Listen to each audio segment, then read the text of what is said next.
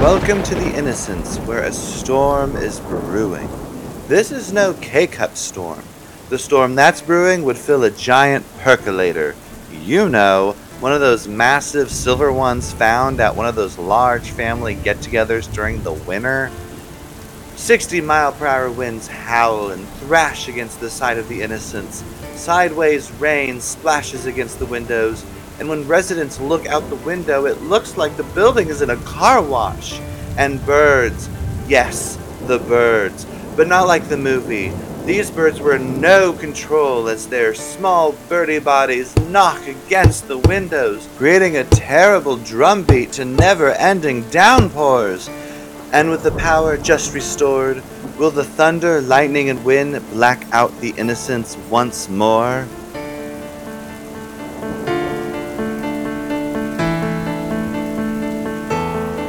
This is Blinding Innocence.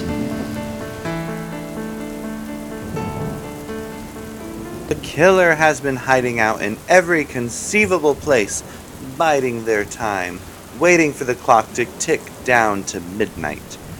It's to be known that Betty Lou was discovered in the empty room with all the knives, but with no fingerprints on the handles, they set her free.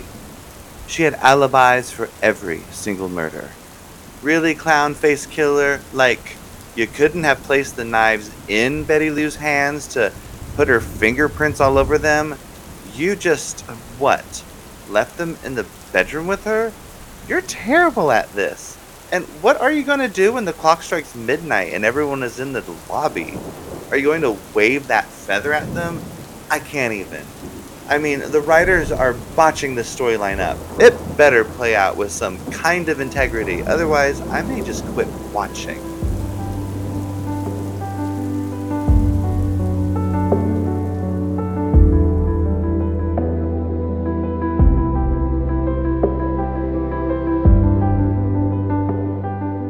Henrik finished his giant glass of prune juice as he walked through Danica's apartment, and he began to feel it rumble in his tumble. Ever since Shady Business told Danica that she could be the next victim, his intestines knotted up and he could not go.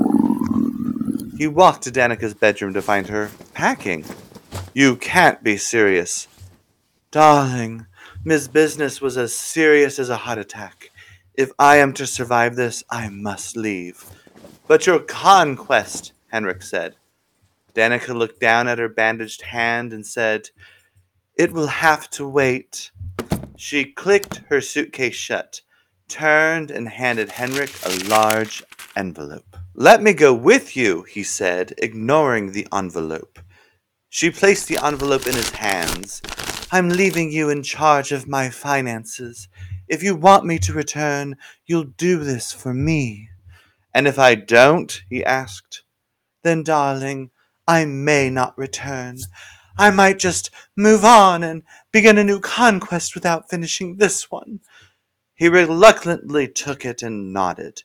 She grabbed her suitcase off the bed and headed for the door. He grabbed her wrist and tried to pull her close. In this storm, you can't leave now. Darling, I'm from New York City. We don't get wet. So she walked out the door and he followed, holding on to the only thing that would bring her back. They rode the elevator down together, their hands clasped tightly together, and when the door opened, they walked out into the hall, and Henrik leaned in to kiss Danica for what might be the last time. He let go of her hand, clutched the envelope of financials to his chest, and watched her go. Her heels clicked down the hall. She placed a red, large brimmed hat on her head, nodded at George the doorman, and pushed her way out to the revolving doors. Then, a flash of light, so bright, illuminated the windows in front of the Innocents, and the thunder that boomed after the strike shook the building. Danica! Henrik shouted. He ran through the revolving doors to find Danica lying on the ground in the pouring rain, her large red hat completely black. George the doorman! Henrik cried back behind him. Help! Call an ambulance! Danica has been struck by lightning!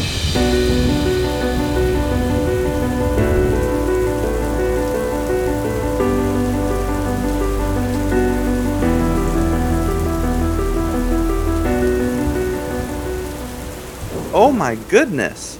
The clown faced killer is on top of the building, throwing down thunderbolts like Zeus! Okay, not really. But what an unfortunate turn of events for Danica and Henrik. Hmm.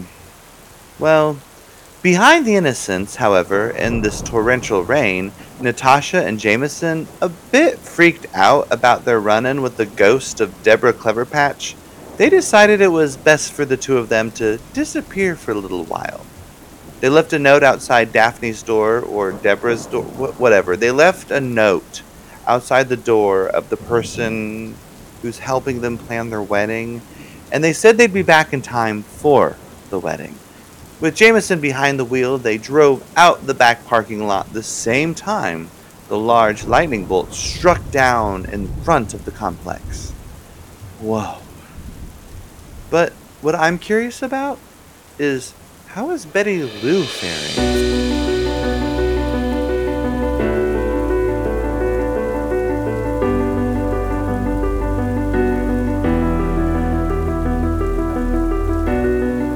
Thunder rumbled as Betty Lou sat at her kitchen table, a cup of tea in her hands.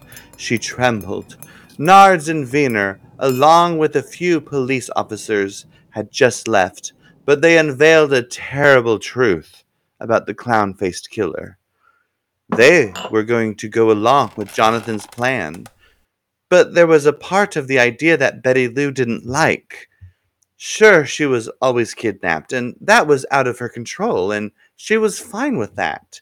It wasn't her fault she was just so kidnappable. There was just something about her, a joie de vivre that wooed bad people to her and made them take her hostage. What could she say?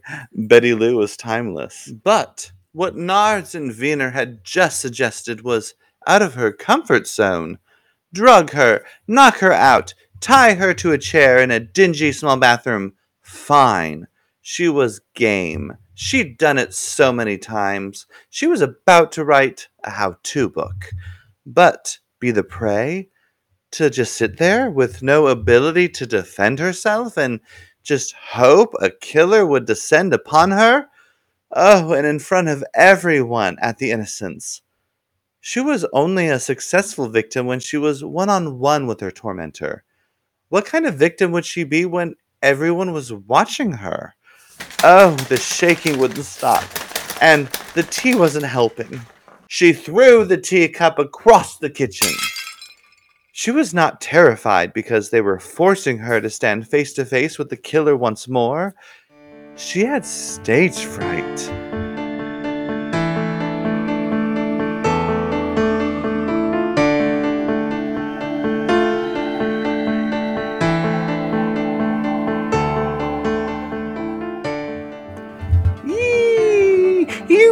Are at the penultimate scene of the season, the grand finale of the season finale. Oh! Sorry. Anywho, the storm continues to wreak havoc on the innocents. Birds are being shoved up against the building, left and right. Their poor little birdie bodies are dropping to the ground on the side of the building. Aww. George the doorman just got off the phone, trying to calm Rebecca Landinghamanana's grandmother that it was not, in fact, the apocalypse, and that it was just a very bizarre storm. George the doorman was aware of the plan as well, and he stood at his desk, waiting for everyone to begin to coming down. He looked at the clock, and it was just minutes until midnight.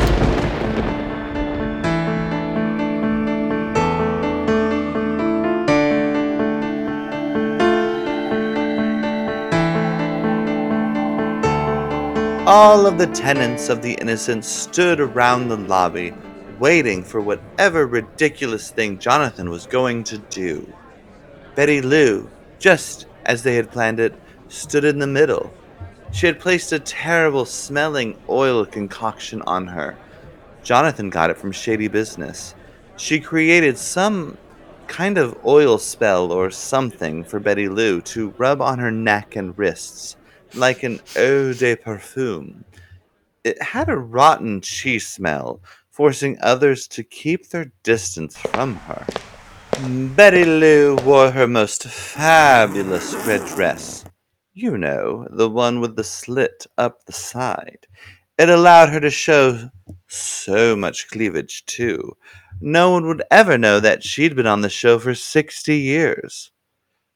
But I'm nowhere near that age or older, she said to the camera, winking. Wait a second. You can't do that, Betty Lou. Why not? she asked. Because it's bad writing to introduce a different format to the show. Honey, I never, nor will I ever, be poorly written. I, I'm not saying you're poorly written.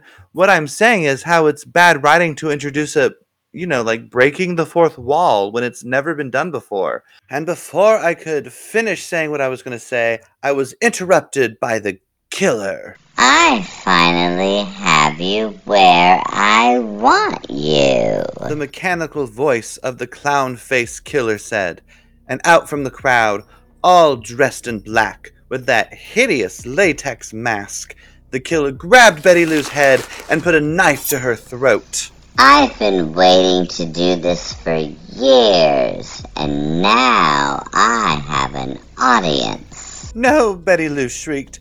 Kill one of the other tenants. They're they're not as important as I am. Just as the killer was about to drag the knife across Betty Lou's throat, gasps coming from all of the tenants, unsure of what to do, the killer started to gag. What is that terrible smell?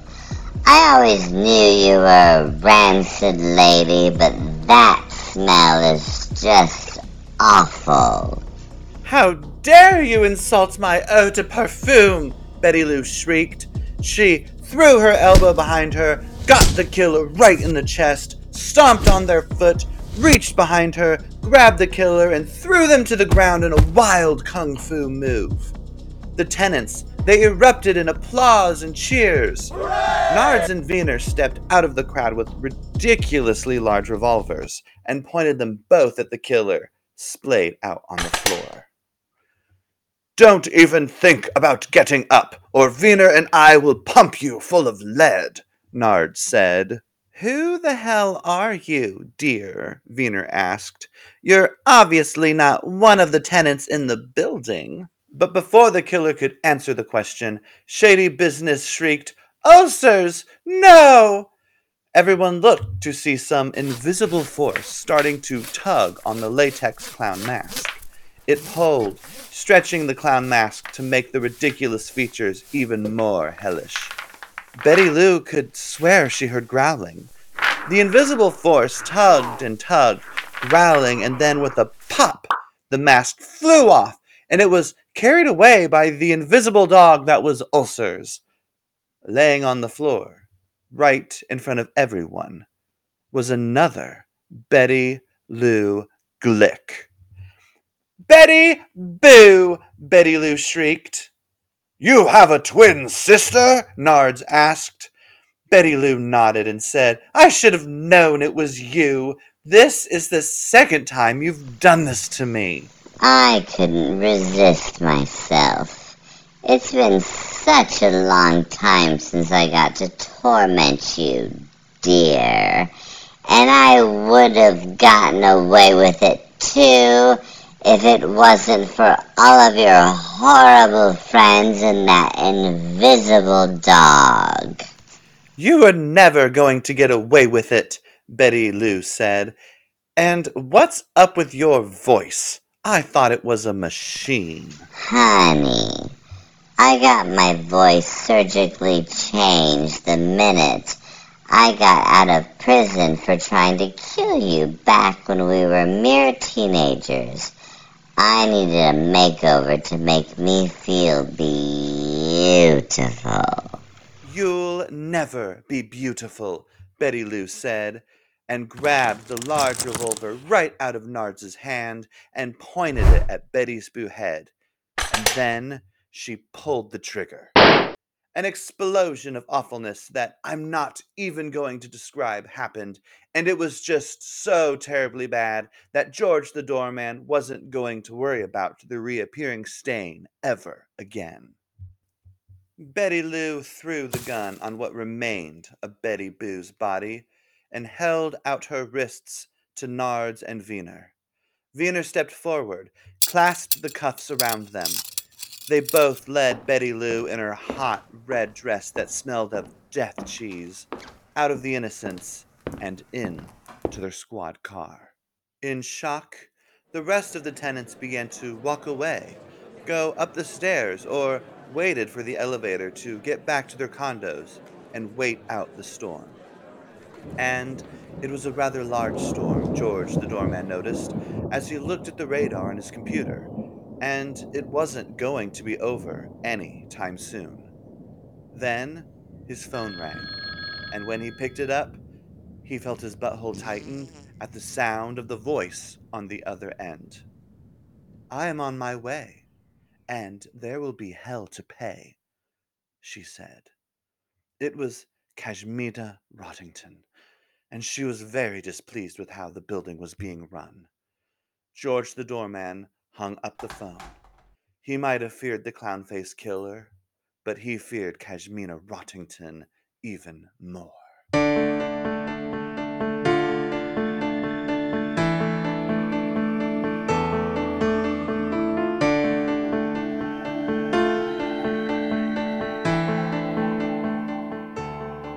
This is the Innocents, where everyone is dying to live. Is Danica still alive after being struck by lightning? What is up with Natasha and Jameson's wedding? And who is Kashmina Roddington? Tune in next season for Blinding Innocence.